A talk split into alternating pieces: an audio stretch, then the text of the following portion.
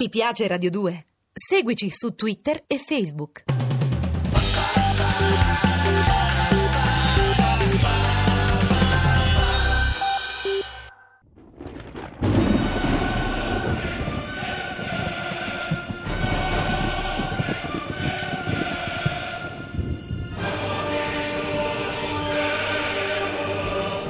La furia di Eimerick. Sceneggiato in 30 puntate di Valerio Evangelisti. Con Luca Biagini e Pietro Bontempo. Regia di Arturo Villone. Ventesima puntata.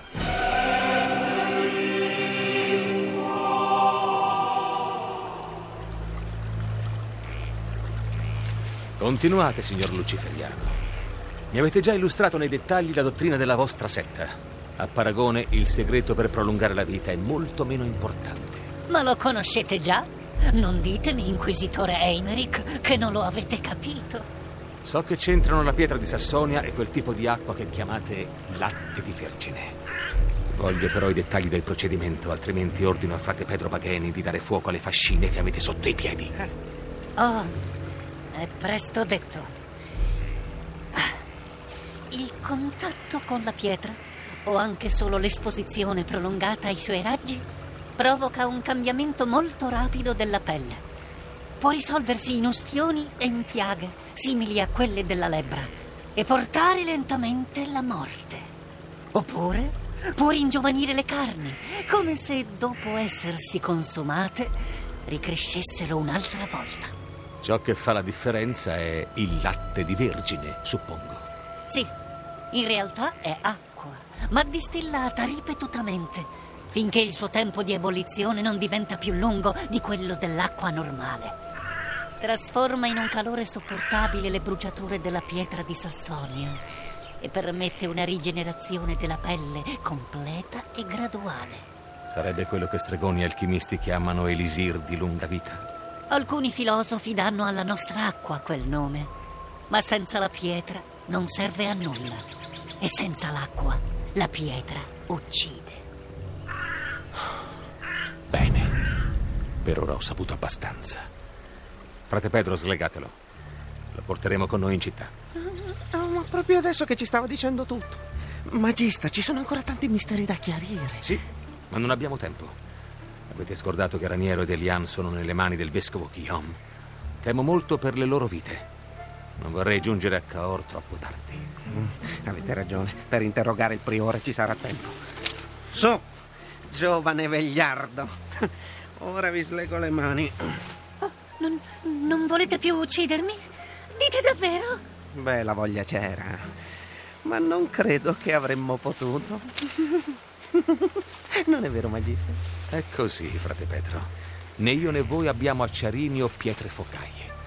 Non c'era modo di incendiare i rami secchi. Ma allora. Ma allora vi siete presi gioco di me? Mi avete mentito spudoratamente! 120 anni trascorsi nel peccato non vi hanno giovato molto, signor Priore. O forse la vostra mente è ringiovanita col resto del corpo, fino a tornare all'infanzia. E adesso camminate in fretta. Non posso bruciarvi, ma posso sempre annegarvi nel fiume. Nemmeno così si sparge sangue.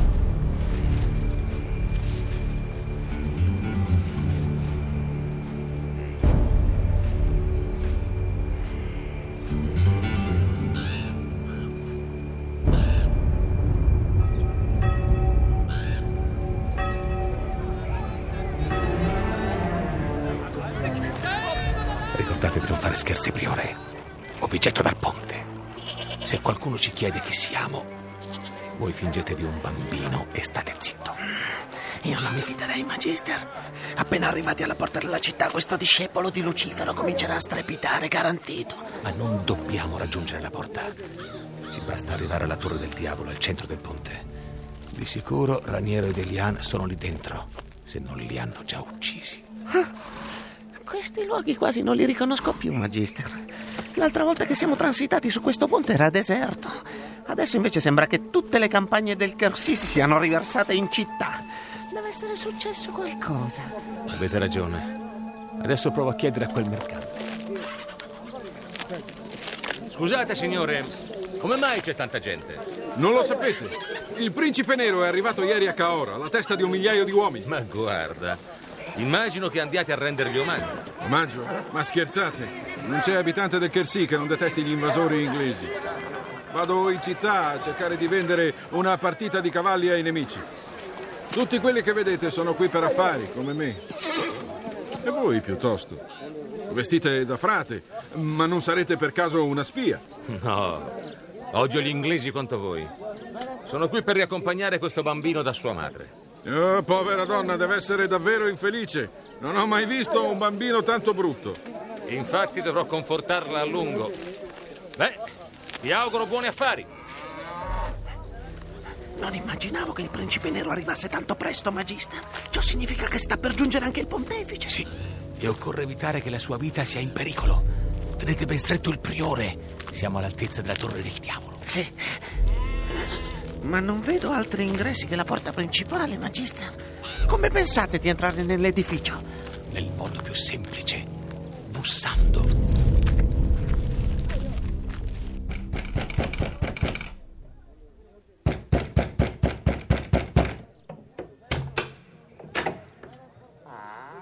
Ah, di nuovo voi.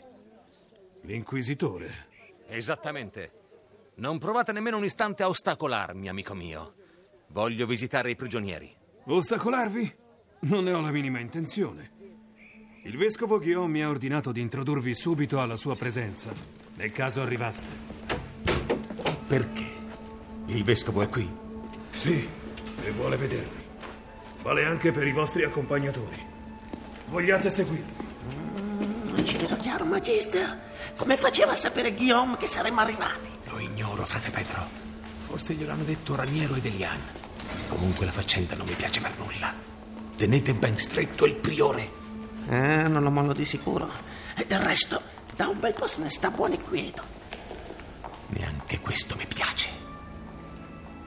È più prudente che vi faccia scortare da questi due soldati. Come with us, soldiers. All right, sir. Ecco, padre Eimerick. Qui troverete il vescovo Guillaume. In una cella.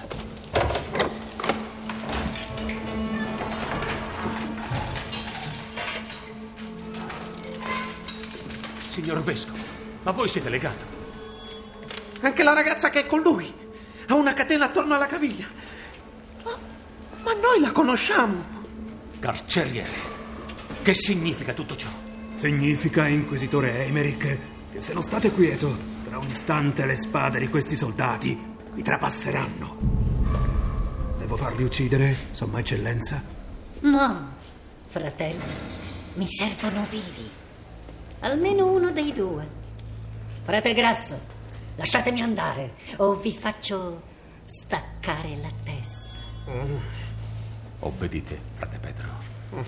Siamo nelle loro mani. Proprio così, inquisitore Eimerick.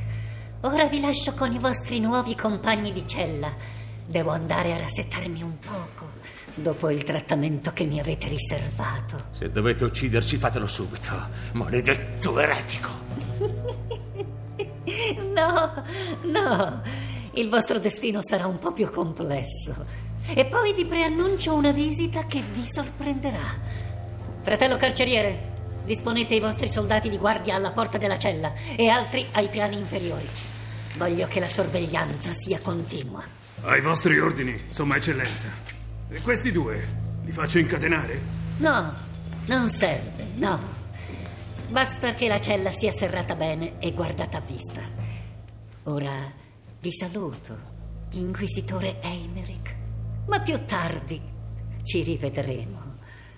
Vedrete che non vi annoierete troppo.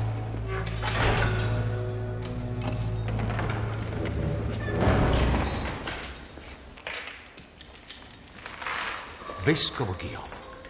Cosa fate qui? Chiuso con una donna qualsiasi. Magister non è una donna qualsiasi. Vi ricordate la prostituta incontrata nella locanda al nostro arrivo? Mi pare che si chiamasse Matilde. Certo che mi chiamo Matilde. Siete stati proprio voi domenicani a denunciarmi come eretica al vescovo qui presente, che mi ha fatto arrestare. Poi qualche ora fa anche lui mi ha raggiunto. C'è una certa giustizia in tutto questo. Vescovo Guillaume, parlo con voi. Volete spiegarmi perché vi trovate qui? Lo sapessi. Non capisco nemmeno chi siano i miei aguzzini. Padre Eimerich, quando ci siamo incontrati, dovete aver pensato che io fossi affiliato agli eretici. Beh, come vedete vi siete sbagliato. Spero che la coscienza vi rimorda. Nemmeno un poco, signor vescovo. Più che altro vi ho considerato un vigliacco. E sono convinto che lo siate davvero. Lo è, lo è. Ha fatto di tutto per compiacere gli inglesi. Fin da quando sono arrivati. È bello vederlo in catene. Zitta, femmina! Fammi pensare. Non ho mai incontrato avversari tanto astuti e contorti. Vere vipere con parvenze umane.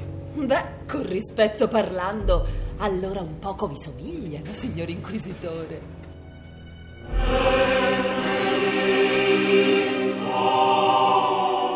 Abbiamo trasmesso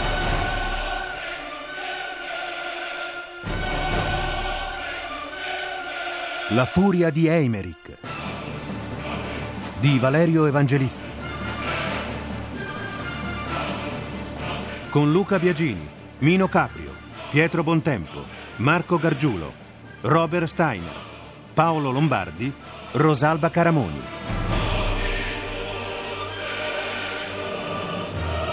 Musiche originali di Alessandro Molinari. Consulenza musicale Marco Pons de Leon. A cura di Vissia Bacchieca. Regia di Arturo Villone. Posta elettronica sceneggiato chiocciolarai.it